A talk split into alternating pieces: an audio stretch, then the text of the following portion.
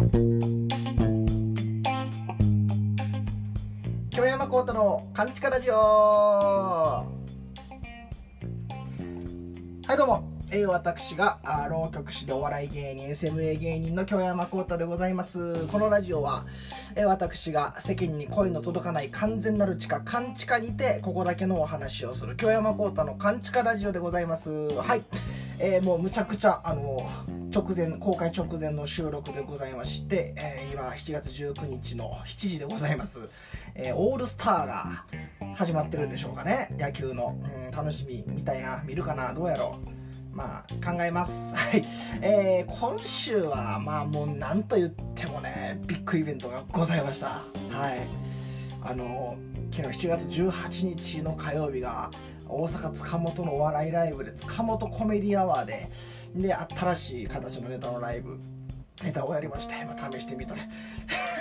違い違いますか？ごめんなさい違いますね。ごめんなさいごめんなさい。えー、重曹浪曲寄せで、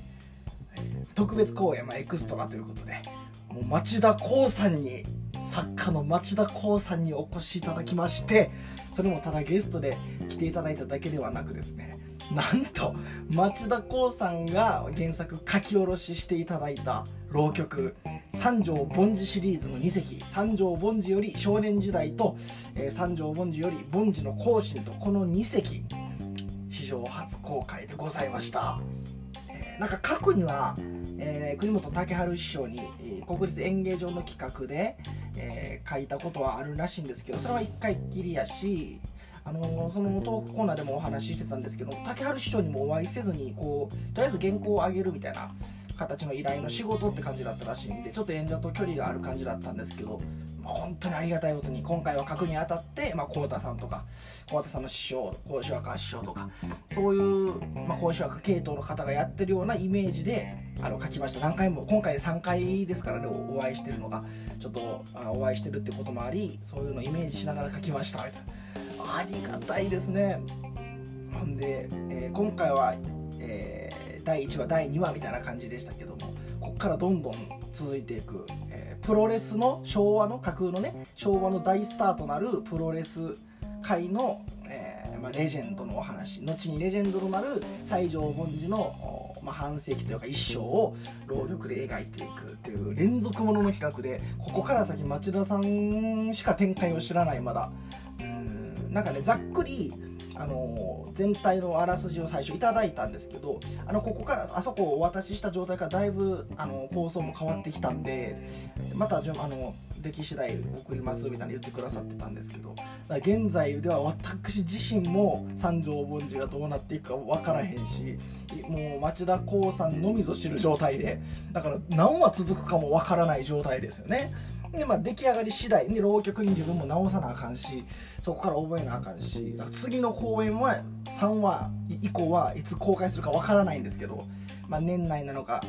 今年中か来年かわ、まあ、からないという状態です。私自身がどうなるかワクワクしてるんですけれどもあの町田光さんにお越しいただいての特別公演でございました。もう今日これ聞いている方の中でもおそらくお越しいただいた方いらっしゃるでしょうけどね。まずねあの初めてお会いしたのはもう2019年とかやったんかな。その時はねあの楽屋別々ででしてね。ほんでうわーって。それでもですよ。うわ事前にね告白ももちろん読んでいったし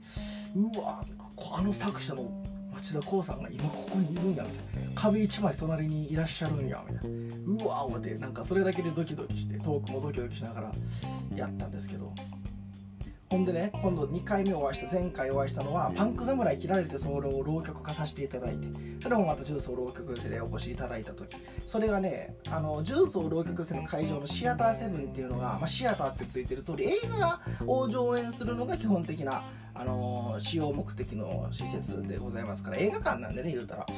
まあ、その舞台挨拶みたいなのがよく入るんですよ。映画の役者さんとか監督さんがいらっしゃってみたいなほんで前回パンク侍やった時は楽屋2つあるんですけど1つは重曹浪曲寄せもう1つは舞台挨拶のそのなんか映画の方の楽屋になもう抑えられてたんで楽屋が1個しか空いてないんで町田光さんと同じ楽屋でしてもう緊張ですよ。今回はまあまた別々やろな思ってたんですけどなんと今回も 舞台挨拶が入ってましてあのご一緒の楽屋でございまして、えー、いやめちゃくちゃ嬉しいんですよそんなの。もちろん。もう光栄やし。むちゃくちゃ嬉しいけどもうすごいなって思ってる方やから。そのむちゃくちゃ嬉しいんですけどむちゃくちゃもう何話していいかわからない。むちゃくちゃ緊張してしまう。わかるでしょ？そのあのもう好きすぎて逆に会いたくないみたいな。ようね楽屋同じ楽屋マジでみたいな。嬉しいのにマジでってこの感情ね。うわー思って。ほんでまあ開演の30分前ぐらいにいらっしゃってですよ。町田光さんがいらっしゃって。これなんかあのいらっしゃった瞬間自分は楽屋からお会いしたんで知らないんですけどまず会場にお入りになられたんですって。で主催の坂田さんにあの「お願いします」みたいなご挨拶されたらしいんでその現場は自分は楽屋にいたんで見てないんですけど坂田さんから聞いた話では あの袖舞台の袖から町田さん入ってこられて坂田さんは客席にいたんですよ郵送の主催者のね客席でこうスタッフさんと話してたら町田さんがそれからひょって入ってこられて舞台にピョンって飛び乗って「よう!」って言って入ってきたんですって「よう!」って言って入ってきたんです イメージ違いすぎて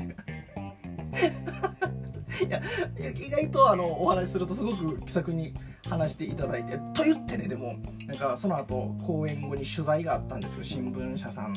何社かで自分も入って町田光さんと2人で取材を受けてたんですけど質問に対する答えの時はもうすごいギャンってなんか頭やっぱり回ってるんですごいんですよね。即時即座にもう即位豆苗ってやつで。質問にバー答えててうわやっぱやっちゃうすごいなみたいな思いながらで楽屋も一緒やってね。緊張して正直あんまり喋れないんですけどでも何にも喋らないのもそれはそれでね失礼じゃないですか。まあもう挨拶してあのパンク侍を前回の去年の独演会でやってそのおかげで私はあの文化庁の芸術祭新人賞取れたんで、まあ、そのお礼とかもさせていただいてパンク侍もあれからいろいろといろんなところでさせていただいてます。みたいな。あそれは良かったです。みたいな。ありがとうございます。みたいな言ってくださって。でこうまあねそんなにその緊張して喋れへんないけどあの町田光さんからもいろいろ話しかけたりもしてくださるんですけどね。こっちからもちょっとねお話ししたいし普通に。しなあかんな思って。あのあ今日はこのままあの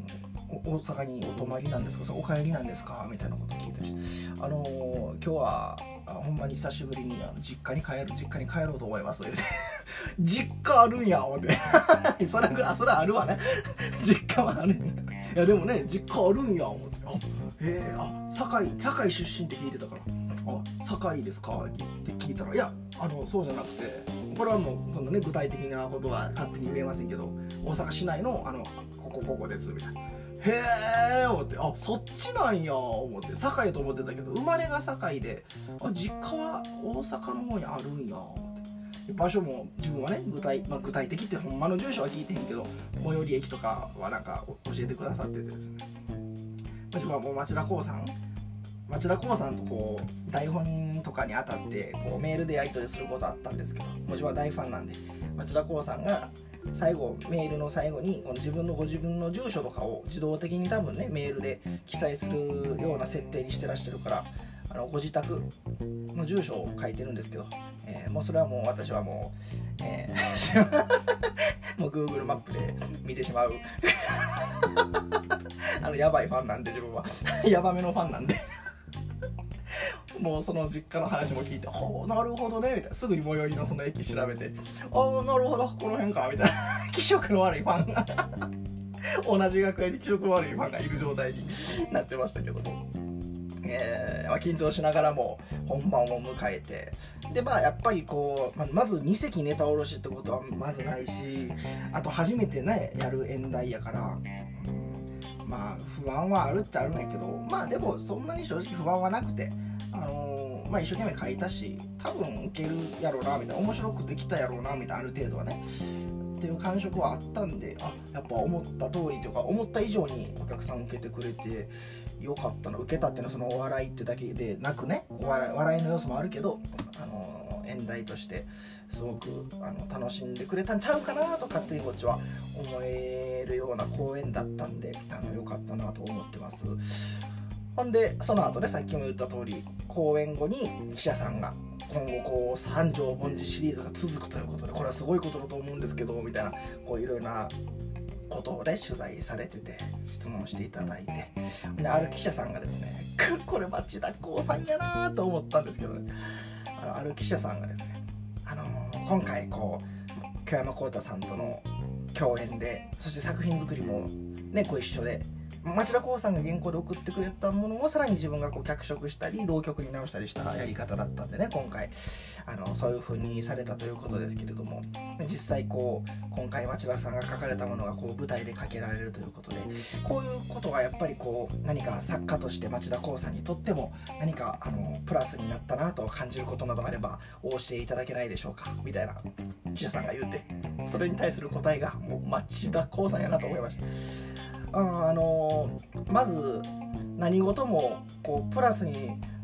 になるんじゃないかっていうような考え方をするのがまず現代社会の間違いで。うわもうむちゃくちゃ横で爆笑しちゃいました。うわマジでこうさんやと思って。何事も何かプラスになったんじゃないかとそう意味をつけようとすることが現代社会のまず間違いで 大きな間違いで。あのプラスになったとか現在時点ではないですみたいなただまあこういう今回舞台に浪曲にしてもらってクロートのね語りしてもらったということでいろいろ気づくことはもちろんあるしそういうものっていうのはこう5年とか10年単位で振り返ってみるとあ後に後にいろんなものが蓄積されて何かプラスになってるものだと思うので今すぐとかそういうことではないですっていうことをおっしゃってて。さすがやな。思ってむちゃくちゃあのお客さんがいないところだったんですけど取材もむちゃくちゃ面白かったんで、まあ、ぜひお客さんに聞いてほしかった。また記事が出るでしょうからあの読んでくださいね。どこの記事かな？毎日新聞とえー、日経ちゃうわ。産経新聞かな？ねうん合ってるかうん。で載ると思いますんでまたあの関西の方特に多分関西版やと思いますけど、ね、ご覧になっていただけるとありがたいなと思いますけども取材おもろかったですね。さすがやな思って。なんでねその取材中の印象的な言葉で言うと公演の方はね皆さん見に来てくださる方はいたやろからそんなに言いませんけど取材のところはねおもろかったのがあのー、えー、こうかん町田光さんは町田光さんの作品にはどこかこう関西の記者さんがねどこか関西のこうあの要素を少し感じる文体だと思うのですがいやいやまずそれはあの少しというかあの土正面から関西弁ですわみたいな。あその通りその通りなんそうでしたそうでしたすいません。あのそのあの関西弁をこう用いるっていうのは何かそういう町田光さんの中でこういう一つの、うん、なんかなんか効果をもたらしてるのでしょうかみたいなこと質問記者さんがされてですねそれに対する町田光さんの答えがまたこれまた嬉しかったですけどねあのはいあの私は今この「古事記」とかも書いてますとそれも関西弁とかで書いてますみたいなほんでそんなもうあの何でもかんでもそんな関西弁で文学をそんなもんやってええのかと。そういう思いがあの全くないかって言われるとあの全くないんですと。関西弁を使うことに対して全くそんなためらいみたいな全くないんです。それは何でかっていうとあの僕は後押ししてくれた人がいるんです。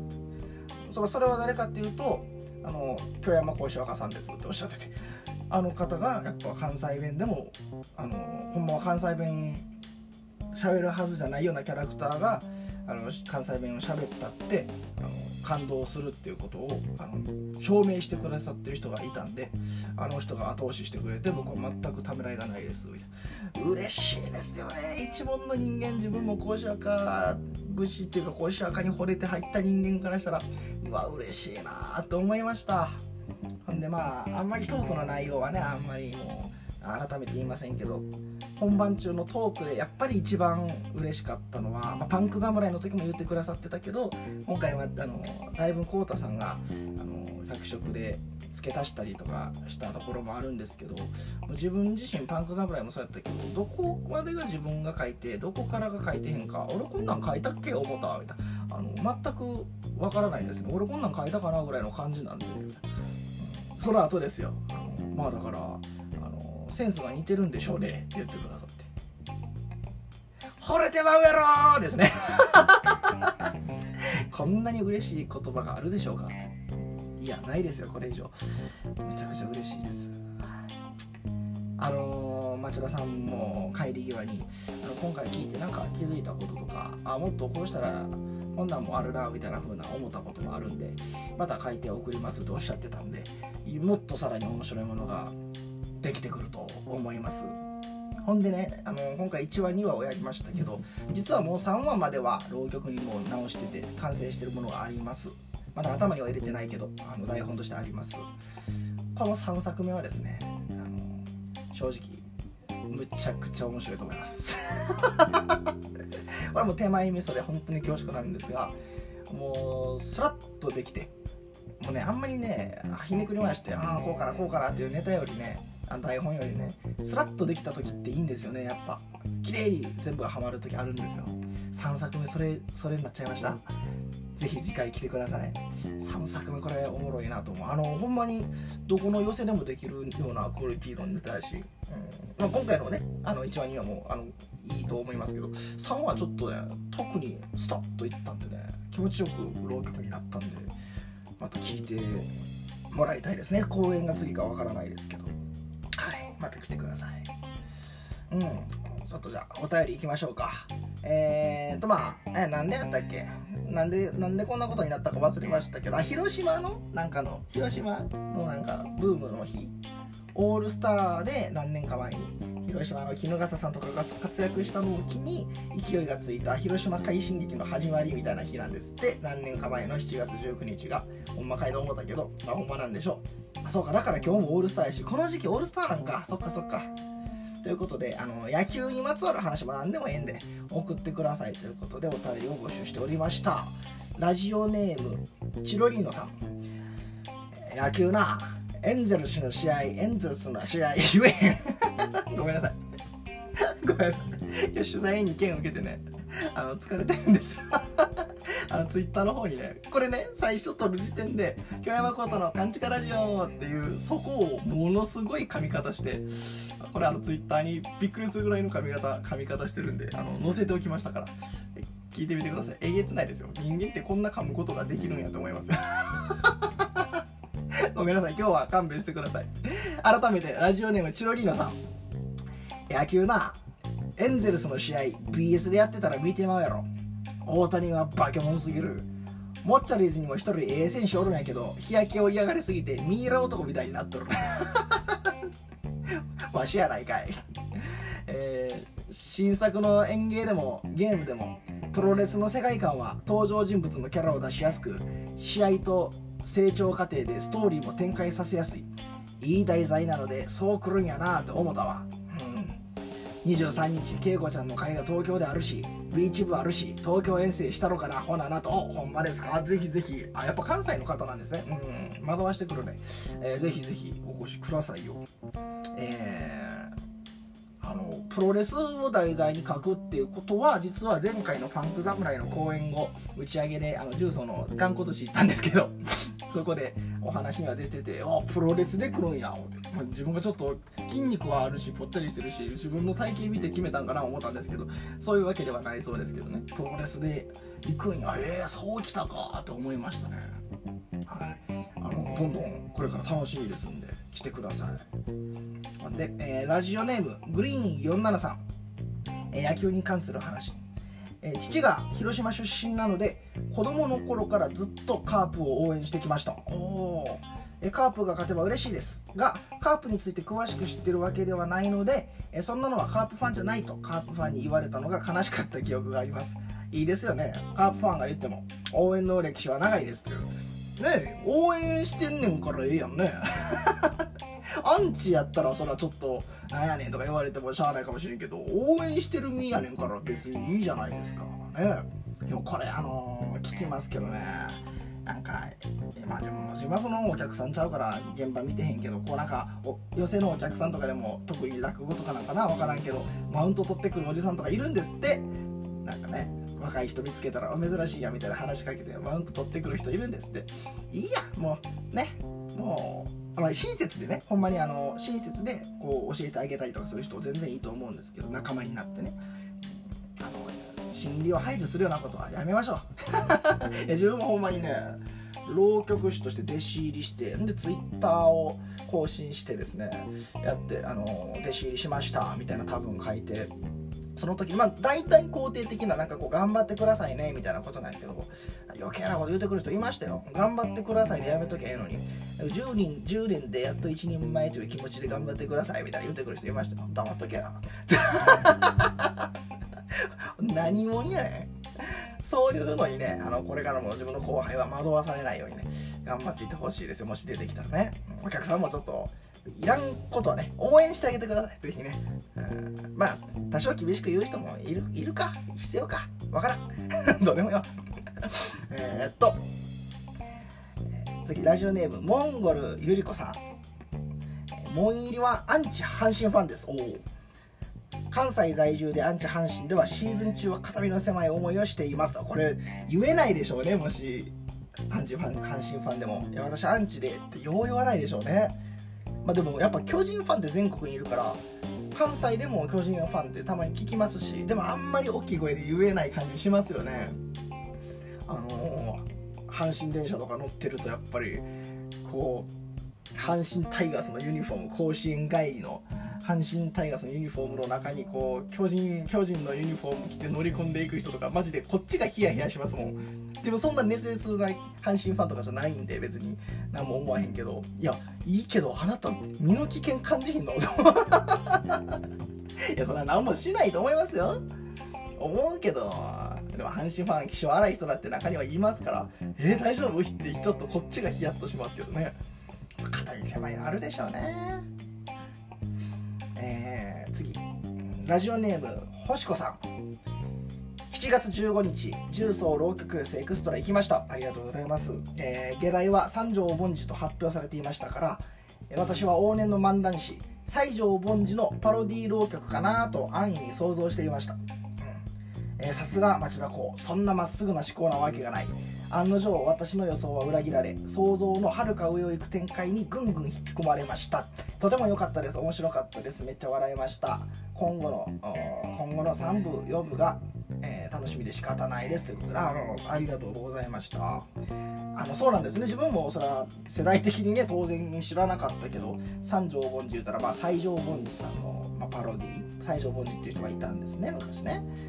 それはあの葉月お姉さんから自分教えられて、うん葉月お姉さん。ああそうそんな世代なんや思いながら。いやしそうなんや思ってね。なんか素人のど島かなんかの司会やってたんですか？西川きよし師匠の前の担当してたんですって。もちろんさすがにそれは知らんかって町田光さんにもその楽屋で話してた雑談の中でね。あこれそういえば葉月お姉さんが言ってたから聞いてみよう思ってあやっぱりあの三条凡司って西条凡司から来てるんですか？って聞いて。ああいやそうですけどみたいな。よう知ってますねみたいな。いや葉月お姉さんから聞いてみたいな。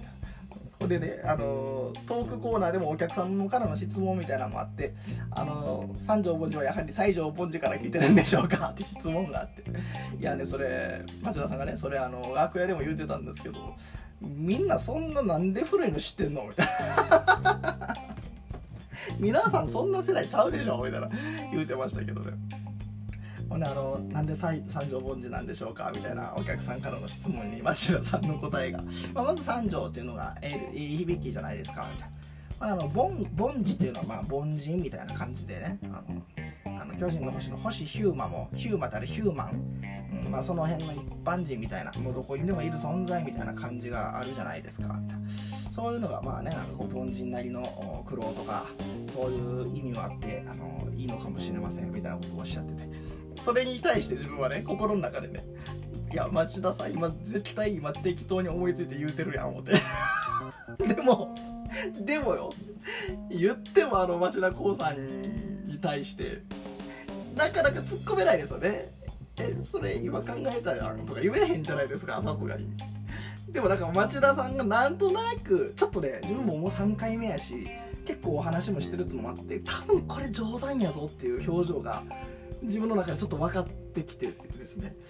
その あの星ひまと一緒でみたいなくだりを話してる時の町田さんの顔がちょっとちょっとふざけて言ってる雰囲気を自分はかすかに感じてもう「いったね!」思ってもうむちゃくちゃ勇気を出して「いや町田さん今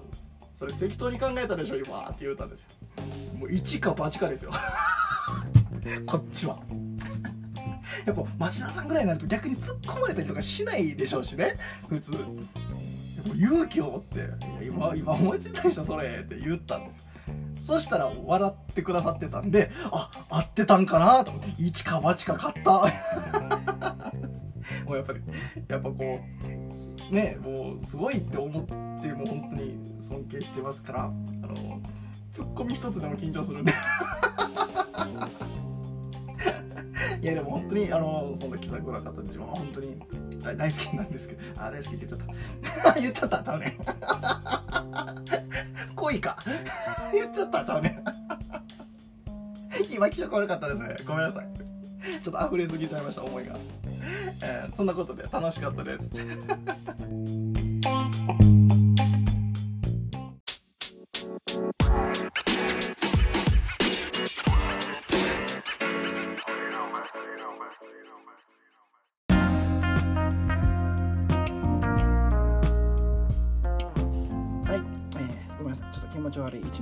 してしまいましたが、えー、次回のお便り募集あその前にまあちょっと宣伝させてください。もうそろそろあの今日も取材2件あった言うてましたけどもねあの独演会のについての取材が重なってましてそろそろ掲載誌もあるはずなんやけどねそろそろ乗ると思いますんで7月末にの方に乗ると思いますんでよかったら特にね関西の方呼んでいただけたらと思いますけれども8月5日の夜18時半から大阪日本橋は国立文楽劇場小ホールにて私の入門10周年と去年の文化庁芸術祭賞受賞記念の、えー、第3回京山幸太独演会というのがありましてうちの師匠京山幸四郎もゲストで一度きりのこの時のために書き下ろした、えー、掛け合い浪曲もう多分やらないでしょうどこでも。一度きりの掛け合い浪曲とかこれから稽古師匠と始まりますけれどもそんな特別企画もございますんでよかったらあの国立文楽劇場のあのチケット売り場とかまあそんなところで売ってたりしますんでお越しいただければなと思っております。はい、えー、次回がですね7月か。まだあ次が7月ラスト。7月26日の夜8時半に、えー、投稿ラジオ公開ですんで前日の7月25日までに、えー、募集しておりますけれども、えー、万円元年7月26日いつか知りません？何円って。万円元年7月26日に、えー、初代中日英国公使だったオールコック氏が富士山の登頂に成功。これが外国人が富士山に初登頂した日でございます。だそうです。知りませんけどそんなもん。そんなもん言うてもた、えということでなんかこう山にまつわる話っていうのを募集しましょうか。あの実際に登ったことあるよっていう経験でもいいですしなんか好きな山とかがあったら教えてほしいですしなんか思い出があったりとか、もう何でもいいです。山にまつわる話。山でなんかこんなことありましたとか。何でもいいです。山は絶対行きませんでもいいし。何でもいいんで、うん、もう相撲でもいいですよ。なんとか何何々山が大好きですとか。力道山が好きです。何でもいいです。山やったら、えー、山崎邦生が好きでしたとか。何でもいいです。何でも良すぎるけどそれ、えー、山にまつわる話。何でも送ってください。その他ご自由に質問などもお待ちしております。宛先はかんちか .radio.gmail.com kanchika.radio アットマーク gmail.com に内容とラジオネームをつけて送ってください。この、このタイミングで告知していいですか？あの、あさって、あさってになるんかな？金曜日。21日の、えー、ありがとう、浜村淳ですに私出ます。はい。あの勘違の人間がついにちゃんと地上のラジオに出演しますんで。ぜひ関西の方お聞きください。朝ですけど、えー、それはいいとしてお便りは7月25日前日の、えー、24時まで募集します。7月25日火曜日24時7月26日になるところまで募集します。お便りお待ちしてます。ほんならまた来週。